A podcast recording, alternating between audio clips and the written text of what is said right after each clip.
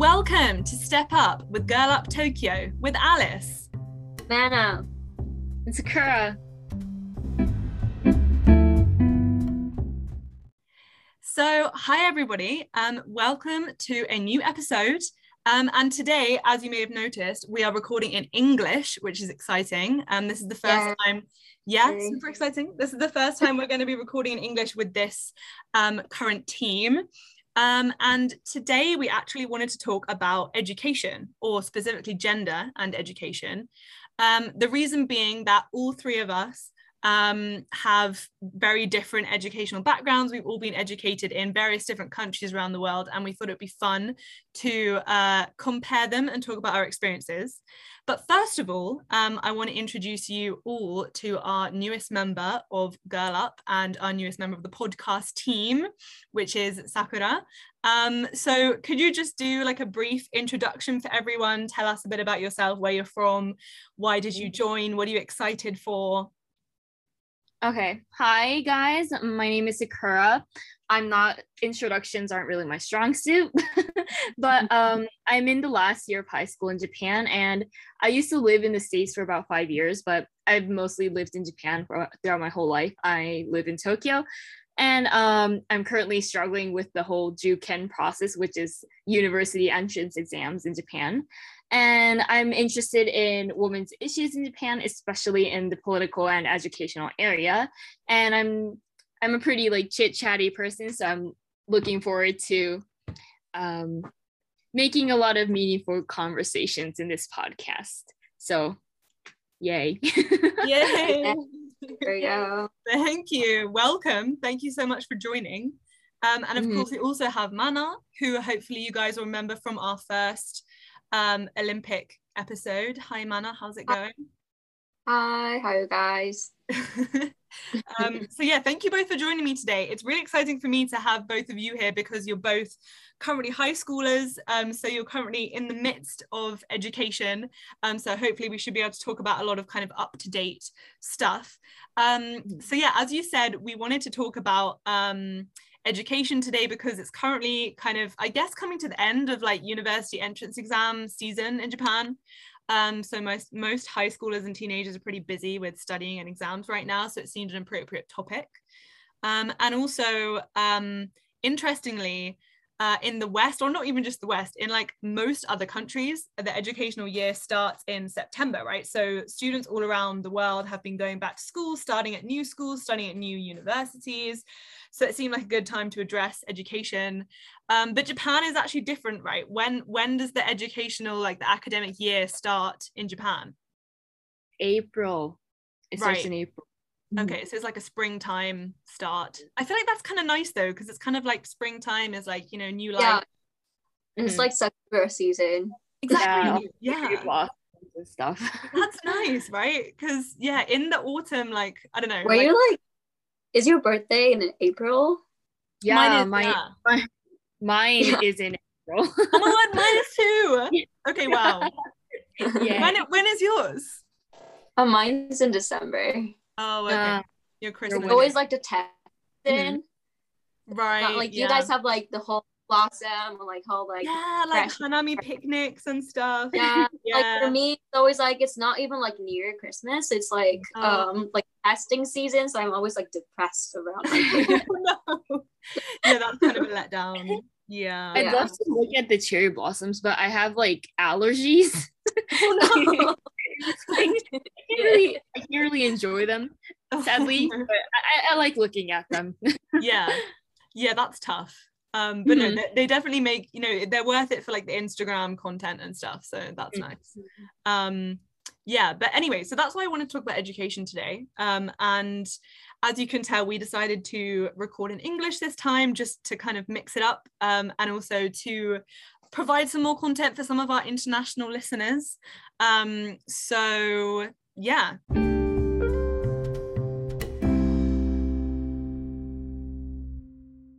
So first of all, I thought we could all just kind of introduce our experiences with education. Where have we studied? What did we study? What kind of stage are we at in our kind of educational journeys, I suppose?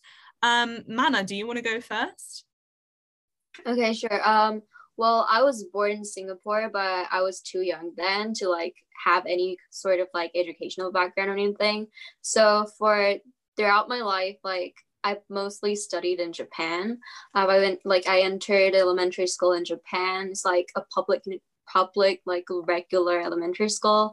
But in the grade four, like year 4, I don't know like how you guys count your like grades and stuff, but in grade 4 in Japan, I moved to Sweden and went to an international school there for about 2.5 years, and then came back to Japan in the private middle school, entered a private middle school, and then like right now I'm in high school.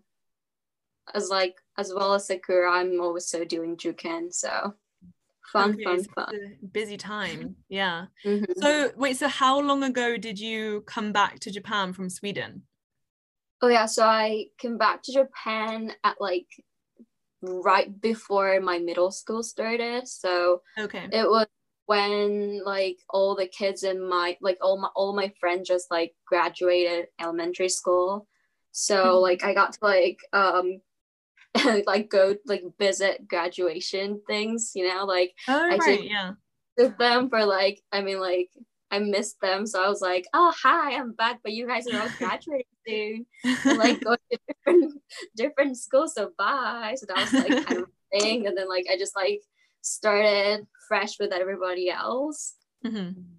Oh, that was quite good then, because that meant you didn't have to start like halfway through middle school. You could join at the beginning. Yeah. Okay, that worked out pretty well then. Yeah. Okay, nice. Wow, very kind of interesting international educational background from you. Sakura, how about you? Well, I guess mine's kind of similar to Mana's, but I was born in Japan and I moved to the States because like of my dad's job, but I moved to the States when I was like 5. So, and stayed there until I was like, about 10. So I've been in Japan since I was 10. So I've been in Japan for quite a long time. And when I was in the States, I went to like a normal elementary, like a public elementary school in the States. And when I came back, I also went to like a normal public elementary school in Japan. And I took entrance exams for the middle school or junior high school, as we call it in Japan, I guess. And I've been in the same school for, it's like my 6th year in the same school now. And I am also I'm in my last year. So I'm also struggling with Juken, but yeah, that's about it. So I've been in Japan for quite a long time, I think. Mm-hmm. So yeah, that's about it. Mm-hmm. Okay, nice, thank you. And have both of you like been in mixed schools all the way through, or did you at any point go to a girls' school or like any kind of special type school, I guess, that is of note? Nothing in particular. It was all like I didn't like go to any like gender specific school or anything like mm-hmm. that. Mm-hmm. Okay. Yeah, I've never been to a single sex school either. Okay, that's nice, because I'm kind of boring in a way, because I was pretty much educated in the UK for like pretty much all of my life. Mm-hmm. I went to an all girls private school from the ages of 11 to 16. So didn't really have like any male friends. I mean, I have 2 younger brothers, so like that was kind of enough like boy, like that was enough boys for me like at that time. Yeah. But yes, I feel like it was a very kind of like, I mean, I'll talk about this more later, but it was a very kind of like sheltered environment, because it was like just surrounded by girls, which I did enjoy, but like sometimes I wonder like how mm-hmm. would my education experience have differed if I'd gone to a mixed school. And then from the years of 16 to 18, I went to what we call a sixth form college in the UK, which is like, I guess it's kind of like high school in Japan, but it's only 2 years as opposed to 3 years. And that was mixed. So then I did have like, I made some like male friends and kind of had like more of a like all-rounded experience, I guess. And then I went to uni in the UK, studied Japanese studies. And then during those 4 years at uni, I spent 1 year, my 3rd year, at university in Kyoto studying abroad. Which was really fun and was definitely the best year out of those 4 years. So yeah, and then I graduated in 2019 and came basically straight to Japan, and I've been working in Japan for the last 2 years.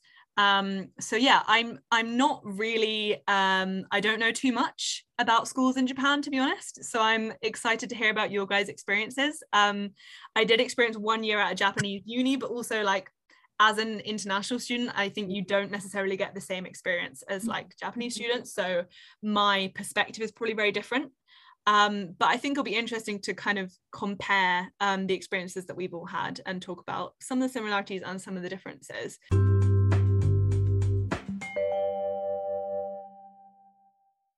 So I guess I have a question for both of you, which is, you're both currently in school right now. What is like your favorite and your least favorite subject or class right now? Maybe it's a difficult question, but like, is there a class that you like look forward to, or a class that you like especially hate? Like, what's the situation? Mana, how about for you? I think right now we're all like prepping for like tests and stuff. So like all the classes are basically like solving the like other like things that like other tests and like stuff, so it's not really interesting. But until last year I was enrolled in the returnee program for like, I'm sure Sakura as well, but like for like the returnees that like lived abroad and can like speak English, we had like this special English classes where some of us like returnees were like selected to like basically just, I mean, we didn't really have like a specific curriculum or anything. We had a native teacher who taught us like what normal American students will do in the American school. So that was always interesting because I like apart because it was like very different from like other classes, especially like other like, I don't know, like let me think, maybe like science, like it depends on the teachers, I would say. Some of the teachers make the classes more interesting, but some of the teachers just like try to, I don't know, like just talk about the different like solutions and try to like how to prove them and all that kind of stuff, so it wasn't really interesting. But in English classes where we got to like do more like, I don't know, more special things, it was always entertaining and stuff. So would you say you're more kind of interested, I guess, in like the humanities side as opposed to like science and maths, or where's your kind of specialization? No, because I'm Rike. So for those of you who don't know, it's like we're like the, it's not like we don't do society like humanities and stuff, but we're more focused on the sciencey subjects and stuff. So I mean, I love English and studying humanities as well, but I'm also Rike, so okay, because that's an interesting thing. So like when you join high school in Japan, do you choose between like Rike and Bunkei? Like, is it when you join the school, is it already split up in that way? Not in our school, we join, and then in high school, the second year of high school, we choose. I mean, we go to like different. It's either Bunkei or Rike. So interesting. So, and you chose like the sciencey side. So that's interesting, because I remember you saying before that you were interested in like women and like gender issues within STEM and stuff like that. So maybe we can talk a bit about that as well today. Sakura, how about you? Like, what's your favorite class or your least favorite class? Or maybe you're the same as Mana, you don't really have one. So I also go to a school that like splits students into Bunkei and Dike, and Bunkei is like the more humanities oriented and Dike is the more sciencey one. And unlike Mana, I'm the Bunkei side, so I'm a pretty humanities oriented person, and like I didn't really have a struggle deciding because I kind of knew that I'm like, I like humanities a lot more than science or like math. And I think, well, I'll start with like the bad sides. I don't really like sciencey subjects. I especially didn't really like math. Physics was not really it either. There's some parts of like science that I like biology, for instance, but in general, I'm not really a big fan of like science, math, that area. But I've always really liked anything literature, and right, I guess like after going into high school, I started learning like world history, and I really like those. And I also really like my English class as well, because, and similar to Mana school, I also am enrolled in a returnee program. And in my school, like, I guess it's the same thing, but just the returnees are, we take the same classes as like the non-returnees, but like we just take English differently. And in my school, we do have like a curriculum, and we usually do what I guess like students in like America or like any English speaking country do in their English class. Like, so it's a lot of like literature, writing, and yeah, I do enjoy that class because it's a lot more discussion based, and I'm someone that like learns a lot better through talking and discussing things. So that was like my, I guess like out of like the academic subjects, that was like my favorite. I guess like English, literature, world history, those are like my top favorites. But I also really like PE and like art. Sure, everyone does. Yeah, I always look forward to my PE class because I don't know, I'm like a pretty active person. So yeah, academically it would be those three. But if we were talking like how much I enjoy a class, how much I look forward to a class, it would probably be like PE. So really, yeah, that's so interesting, because when I was at school, I used to dread PE. Like everybody pretty much used to hate PE. I don't know if it's just a British thing, but like PE lessons were not fun. Like if you were in like a sports club or something, like if you were on like the netball team or the tennis team or something, like that was fun. But like the actual PE classes, like not fun. I just have memories of like wearing really horrible like PE kit, and it was always just like so like just not flattering. And then having to like run around outside. Like bear in mind that like in the UK the weather is gross, so you have to just like run around outside in the rain and the cold. I did not look forward to that class. But maybe your classes are like more fun than that. Like what kind of stuff do you do like in PE in Japan? I feel like we do like a little bit of every sport. So like, oh, this term we're gonna do like a bit of soccer and basketball. So like it's like we incorporate like a bunch of different sports. So like it's not just like we're just running around endlessly. I mean, of course we have like marathon running season, but like we a lot of people don't look forward to the running. But I personally like, I don't know, like having to, you know, like getting a taste of like all the different sports. So I think that's what makes it interesting, because like, we actually do games and stuff. So yeah, I think that sounds fun. If my PE lessons were like that, I would have had a lot more fun, I think. Yeah, it's pretty much for me as well.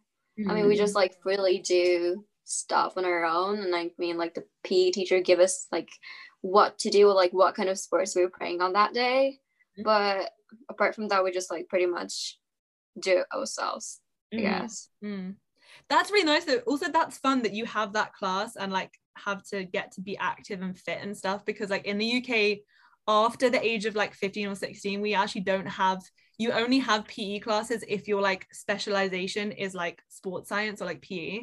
But like when I was in college, I studied like English, maths and history, so I didn't take PE as a class. So like unless you were like on a sports team or like go to the gym, like there was no, it was all just sitting down, so like it got a bit like monotonous. So that actually sounds pretty fun.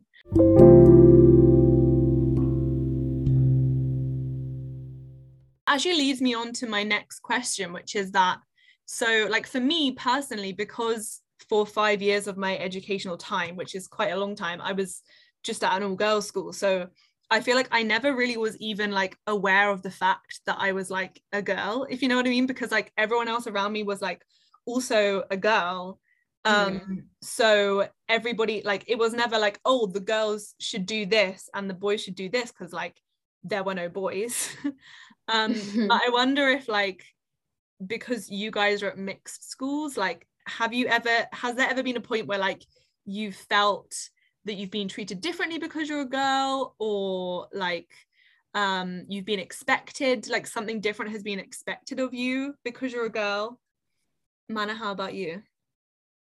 I think I had some of those in elementary school, I would say. Like, some of the teachers were like, oh, girls, there's like a knitting lesson, or like we have like, I don't know, like cooking class or something like that. And like the teacher would like, oh, the girls, you always have to, I mean, the teacher was like pushing to for us to learn that more than I would say boys. But I think as far as the education or like academic stuff goes, I don't really have an experience where I was like uncomfortable in school. But like I will say, like in other like apart from school, I've like definitely experienced that.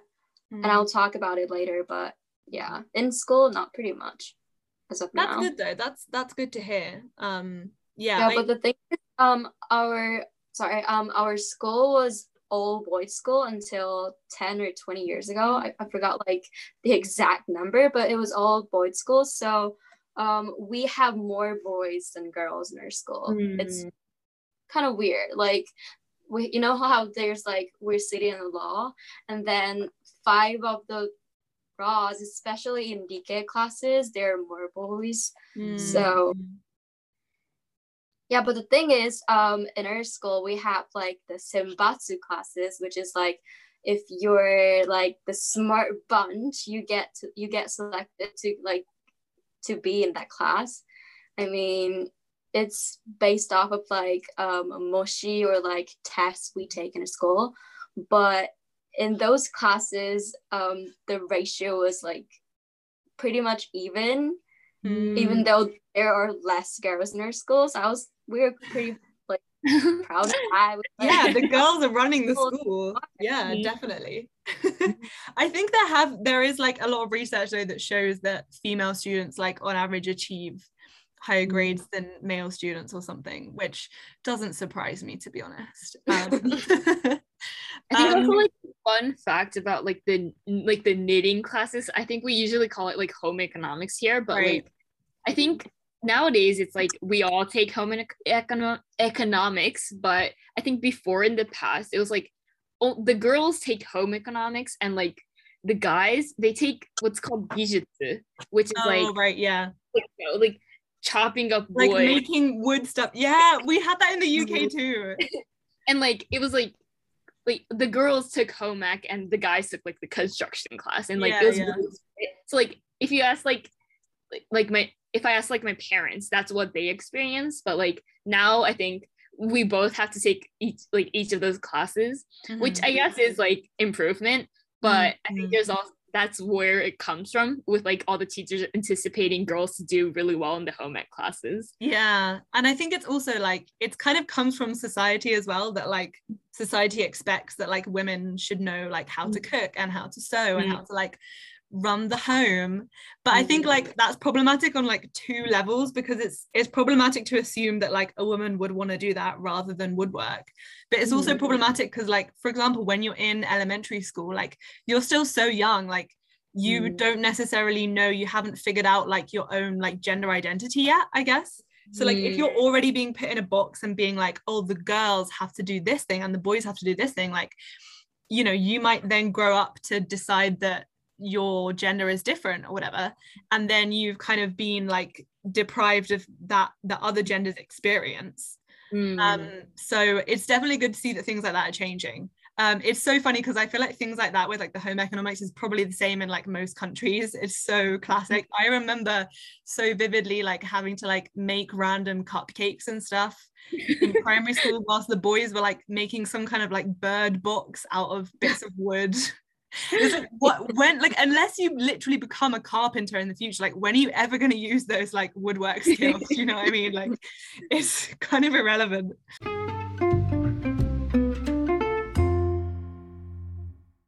Okay, so I think we can kind of establish that like we all kind of experience maybe some differences in kind of genders, or the way that different genders are treated in primary school across like all of our 3 different, or I guess in total like 5 different countries that we were at school in. But like, for example, Mana, like Can you tell us a bit more just like in general, or I suppose like especially from a gender point of view, if you have any points to make in that regard, about like the differences that you noticed being a student in Sweden to being a student in Japan? Like what was maybe like what was the biggest kind of thing that was the most difficult to get used to, or like what was the biggest thing that you noticed was different when you came back to Japan, or like any comments about that? Yeah, I mean, the like when comparing Sweden to Japan, I think there's this I mean, we wear uniforms in Japan and we have to like wear skirts and stuff, right? So we don't have the choice to like choose like if we want to dress more boyish, or like if we want to be more like if you want to dress a certain way. So I think that's the like one of like the most like visualistically like I could see that.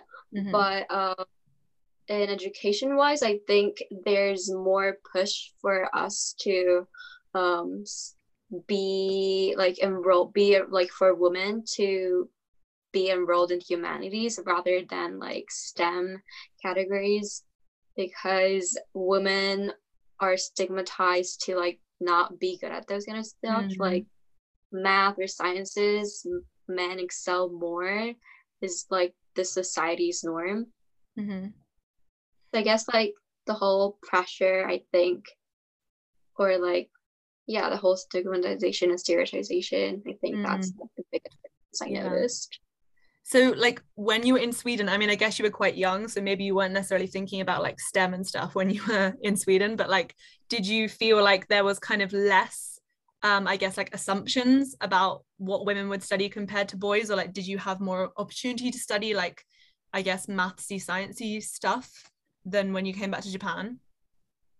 I mean, there were no like special courses I took or anything like that, but I mean there were some classes like some girls math classes, or like girls like tech classes, or like tech groups that we could join.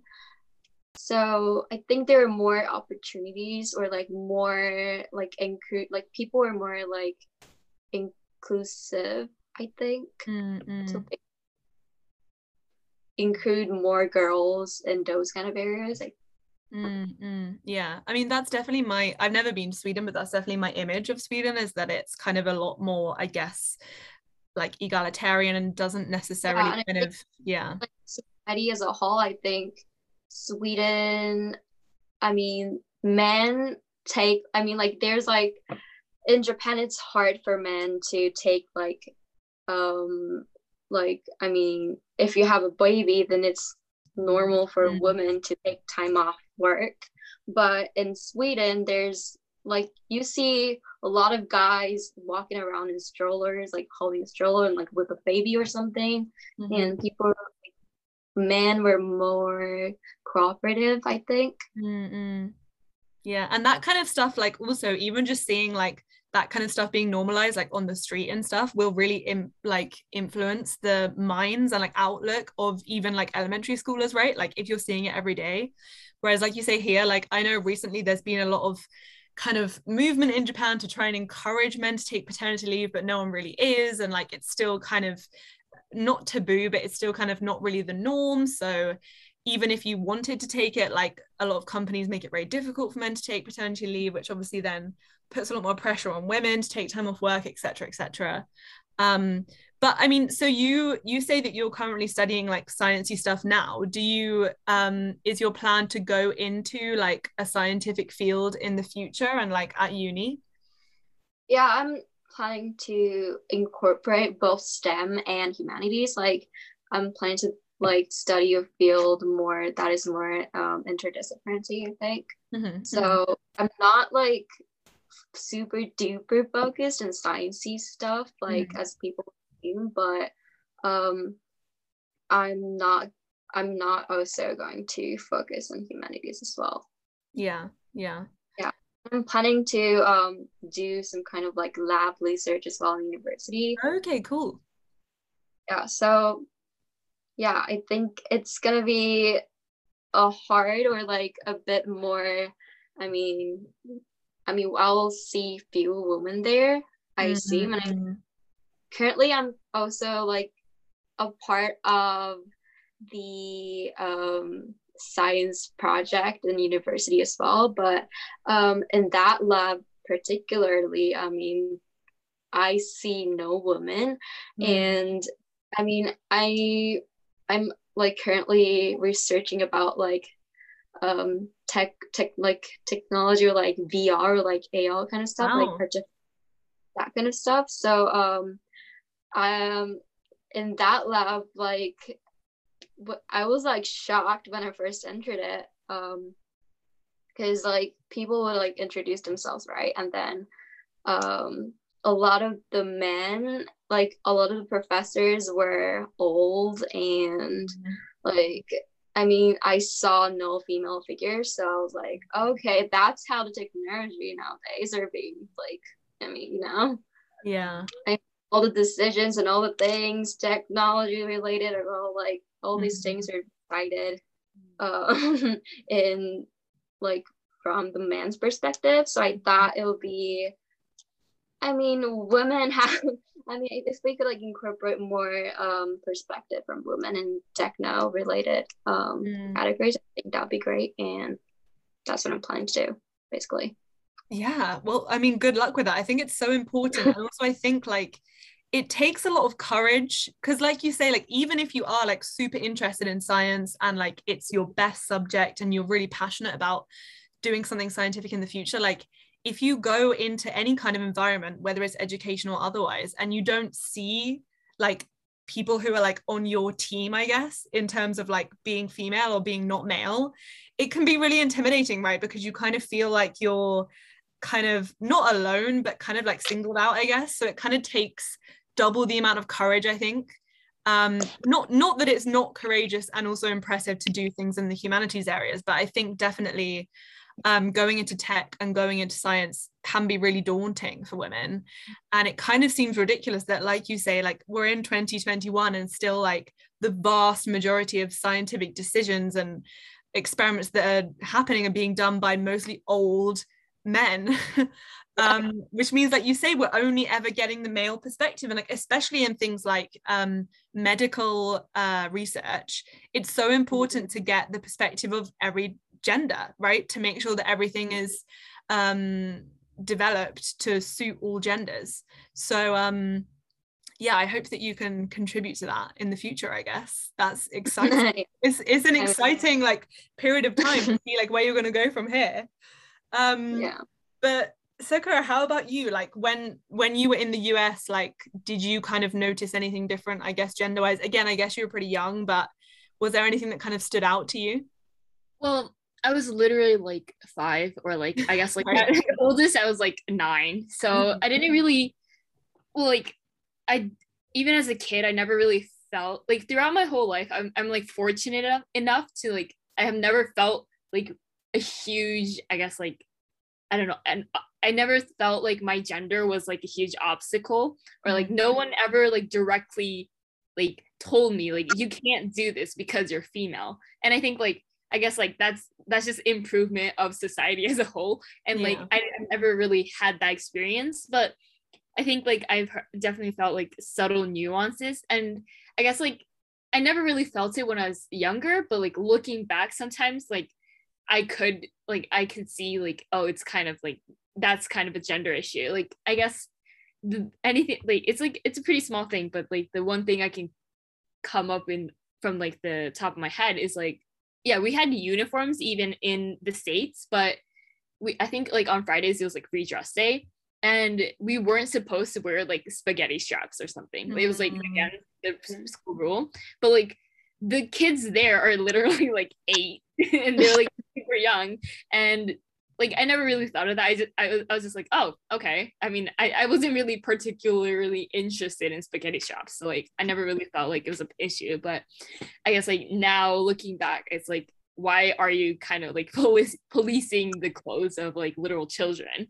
And I guess like another interesting experience I had, like when I was in the last year of middle school, I went to like New Zealand for like 2 weeks. It was like a school thing, but yeah, I like stayed at like a local family there, and I went to like the local school there, and they had like an LGBTQ club.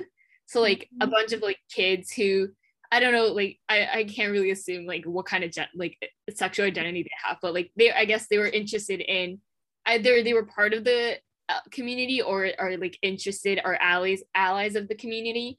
And I thought it was really shocking to me because like it's like an inclusive kind of thing, and you never would expect a Japanese school to have like an LGBTQ club, or I think like, and I felt like, and it's hard to make one, probably it will probably be really hard to make one, but I felt like just having like that presence of like the club itself is like, it shows that there's people who are willing to understand these like LGBTQ people. And I felt like I think in Japan especially, like the norm is like heterosexual, is heterosexual, and I think that there's probably like a bunch of young kids who feel really like alienated from Japanese society because we don't talk about it enough. And I think like if schools had that kind of like community or like just any kind of show of support, then I think that like a lot of kids would feel really relieved. And I think that like, I was like, oh, that's something New Zealand or like that school in particular is doing really well. So that was like experiences from, I guess, living overseas or like having, living overseas, I think. Yeah, I think that's really good, because even just creating like a safe space, I guess, like for the community, like you say, even if you yourself are not like LGBTQ, but to like learn about it, right? Because like, I mean, certainly for me, like I think it's different now in the UK, but like when I was at school, like, and like, for example, in like sex education classes or like society classes, like there was not really any mention of like same-sex couples or the fact that that was even like a thing. So then I think like a lot of students then would like, you know, finish college and like go to uni or something and like experience like people like that for the first time, and it's kind of like a shock to the system because you haven't been educated about it up until then. So then obviously it does end up creating like a lot of bias and I guess like homophobia and stuff in the end.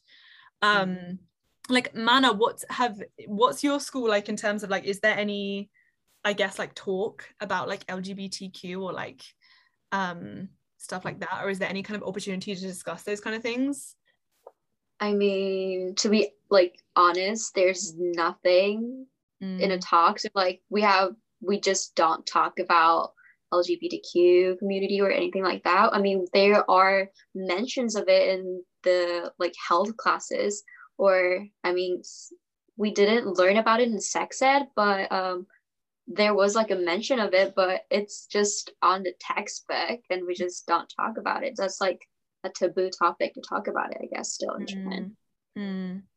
Yeah, I mean, sex education is an interesting topic in itself, right? I mean, we could do a whole episode just talking about sex ed, but I think it would be super, I mean, I don't know when, because I guess when you guys were in America and Sweden, I don't know if you were at the age where you were like having sex ed classes, like did you experience that? No. Not really.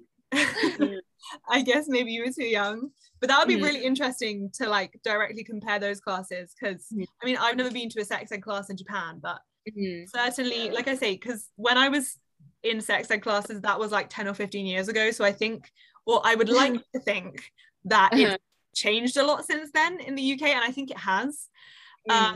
But like from what I hear of like my friends who are teachers in Japan and like friends who've grown up in Japan, is that like the sex ed classes are like quite limited and not very like hands-on, I guess, or like not very interactive. It's kind of just like looking at a textbook and like I mean, like, is there anything that you, I guess, wish that you learned in sex ed that you didn't, or like what do you think is missing from sex ed in Japan?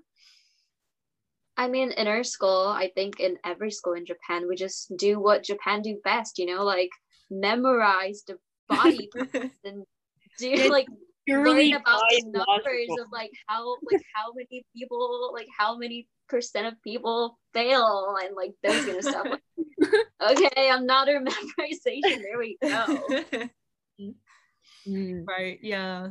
I remember like it was really weird. Well, first off, it's like we learn it from like a very biological perspective, and like, yeah. have like knowledge of like around. I mean, there's no mention of like how it.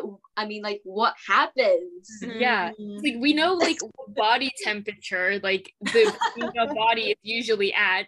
And like how it drops before like the fertility thing, but like wow, I don't know about that. That's pretty advanced. Yeah, it's like we know about like the hormones and like the names of hormones, right? And stuff. Okay. We don't know about like the actual like the social aspect of things. Mm. And I also found it like I felt like we watched like a video, and but like oh, we watched it too. Like the actual sex part, it was really like spiritual almost. It was like these two bodies, and it's like, and like they collide, and like light comes out. Oh my word! I mean, we watched a video of like a woman getting pregnant from like 20 years ago, and I was like, how? Why are we watching this? I mean, like, it's like a weird. It kind of almost felt like a religious kind of thing. So like they try so hard to not like. You know, like get to the core of it, and like it make it seem like it's like a really like, you know, like a I guess sacred kind of thing. It's like, well, they don't really put it up like that, but like they avoid talking about it so much that it kind of makes sex seem like that. It's like oh, it's just like mysterious thing, and like yeah, there's no like yeah, like I said, there's no like social aspect of it, so like there's no like. There's not much mention about like getting consent or like how we'll actually like, you know, like end up having sex, or like it's just, you know, like oh, look at this body part and like it has these, you know, like it does this, and that's like kind of all we know. So it's like yeah, the whole like spiritual video was kind of weird. Yeah, that's kind of creepy. Yeah.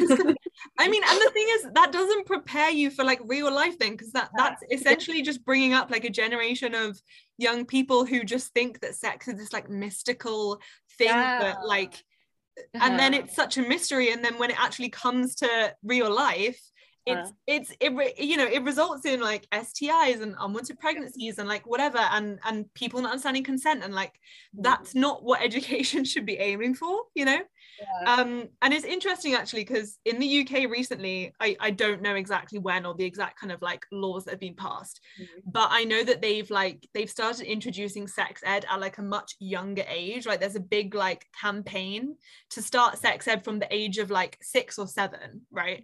Obviously not like graphic sex education, but like, you know, talking about things like hormones and in like slowly introducing the idea of consent and like I don't know, like periods or like the way that your body will change, like stuff like that.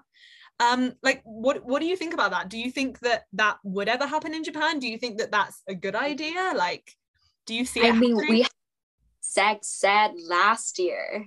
Really? Yeah. Wow. I mean, I was like, oh, do you guys not know this stuff already? Yeah, I mean, that's quite shocking, because you're, how old are you? 17, 18? I'm 17, but I'm turning 18. I'm just like, okay, that's insane. And we don't even like we don't even get into like the actual like the action of it all, like I mean yeah, why don't we learn it?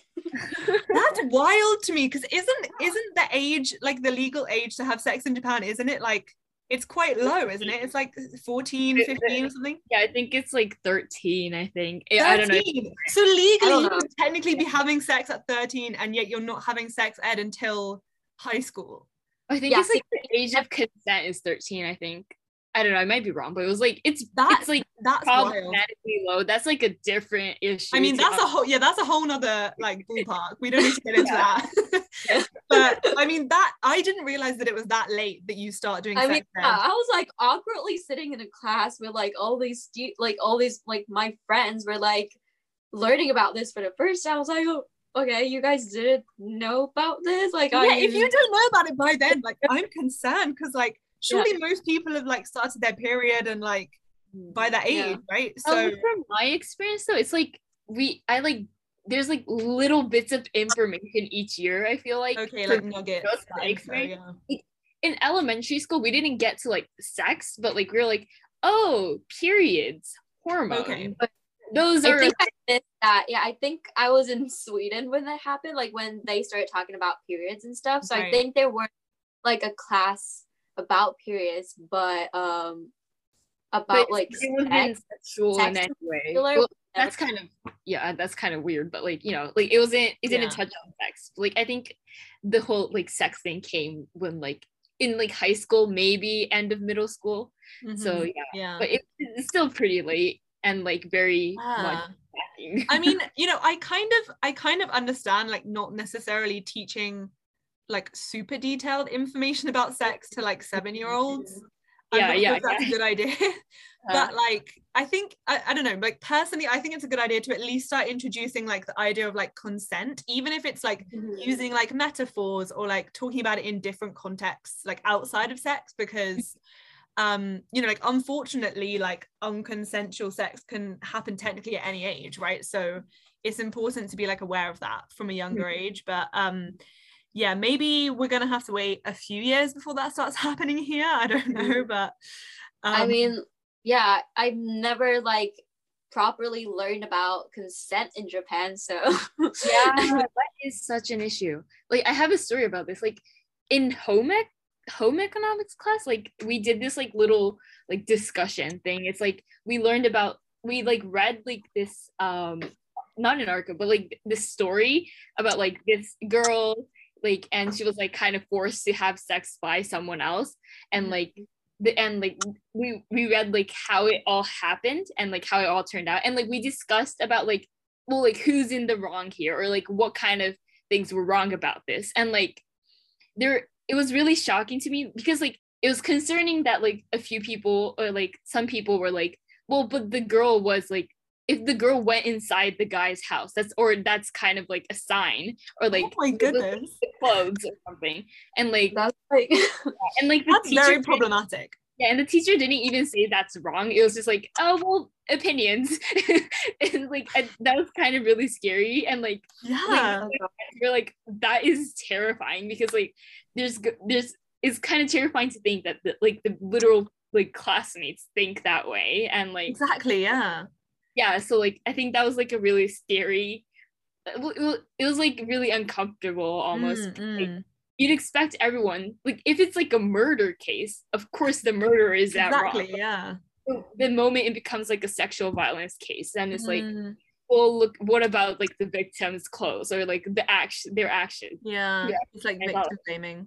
Yeah, and I felt like I think we should educate students about like, you know, how like victim blaming is like really it's just terrible. Oh, for sure, yeah. I mean, I think at the end of the day, like everything really comes down to education, right? Because like as like a child, or even like a teenager, like you're so heavily influenced by the way that you're educated and where you go to school and how your teachers talk to you, etc., etc. So like unless we start from like the very beginning of education, I don't think we're really going to end up changing that like victim blaming mindset, because like even like in court and stuff, like during sexual violence cases and stuff today, like sometimes those same excuses are brought up, right? And that's because it's not being addressed like at the root, which is education. I think that's the case in a lot of countries, to be honest. Like it's definitely still the case in the UK, I know, in a lot of schools. And like again, like it is kind of like, where do you draw the line between like freedom of opinion and also just obviously saying that that is morally wrong? So it's difficult, but like hopefully, I mean, certainly like at least within like groups such as Girl Up Tokyo, and like definitely I've been seeing a lot more kind of like activism and conversation about this like on social media and stuff in Japan. Even among like younger people, like high schoolers and stuff. So hopefully it's like the beginning of a change. I mean, I don't know within our generation like how much of a change we'll see, but hopefully even just by having discussions like this, like it kind of gets people to think about it, which I think is at least a good first step.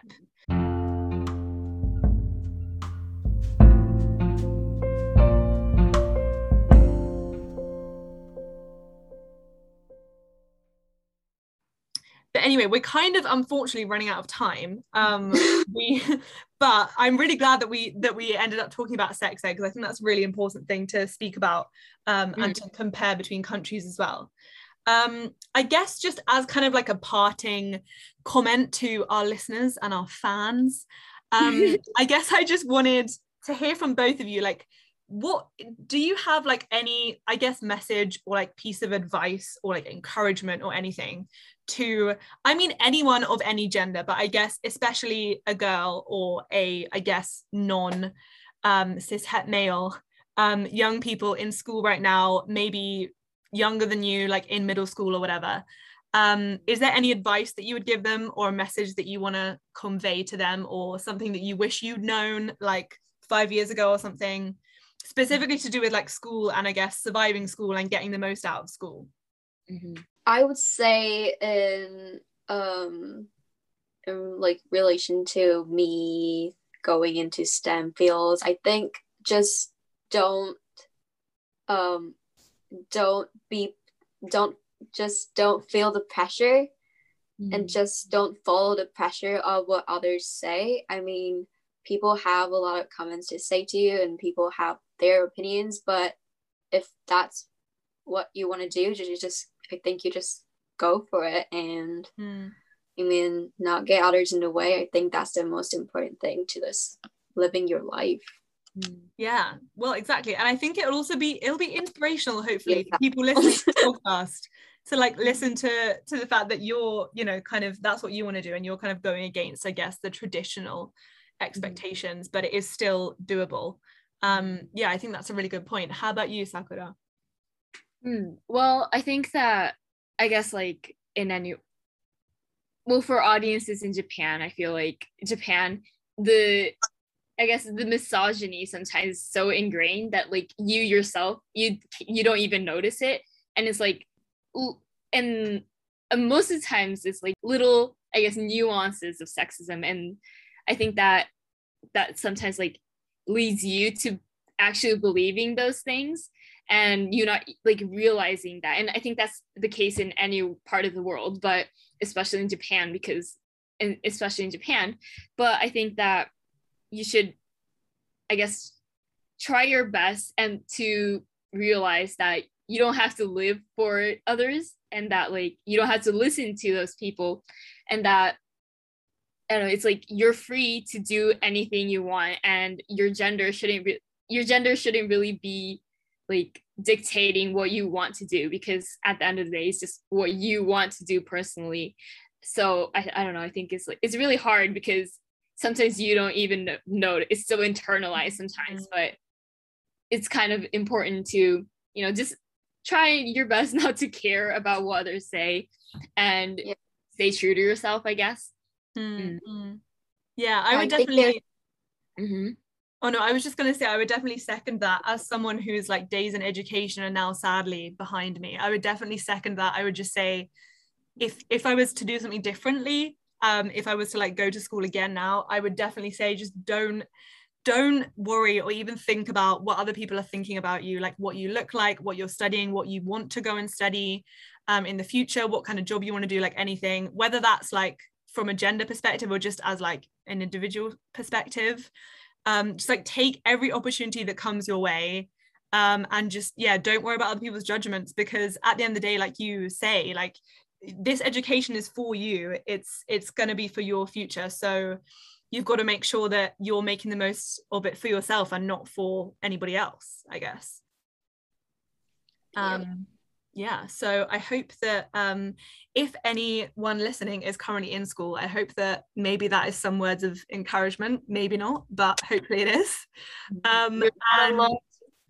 Yeah, you're not alone.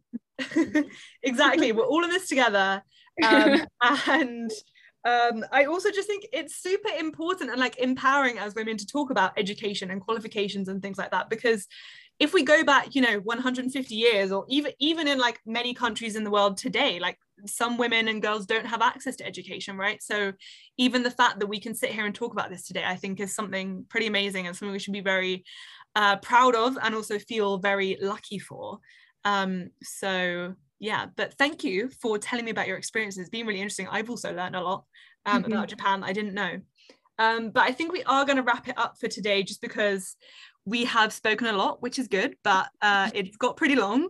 So we wanted to end with some recommendations. Sakura, did you have like a TV show or something you wanted to recommend to people? Yes, on Netflix, there is the third season of Sex Education has come up. I think it's been released. Mm-hmm. And Sex Education, it talks a lot about like, well, sex education and just like the little nitty gritty things about, I guess, being a teenager. And I don't know, it's a funny, sometimes really serious show, and you just get really attached to all the characters, and I definitely would recommend watching it since the new season's up as well, and it's a perfect show to binge watch. Yeah, absolutely. I highly recommend it as well. I really like also that it's all in like British English, which just personally for me makes me feel at home. So I definitely recommend it. And in terms of podcasts, I wanted to recommend, if any of you are looking for like more English podcasts to do with feminism and gender, I really recommend The Guilty Feminist. I know it's already pretty popular like back home in the UK and I think in the States as well, but it kind of mixes like comedy and gender issues, and it's a really easy listen. They cover lots of different issues. So yeah, I highly recommend that to both of you and also anybody listening. But yeah, apart from that, we are going to be back again next month. Hopefully all three of us will be here again. I don't know what the topic will be, but we will think of something interesting. And we'll be back in speaking in Japanese next time. So for our Japanese listeners, you can look forward to that. But yeah, otherwise, thank you both so much for talking today. Thank you. And yeah, we will see you at the next step.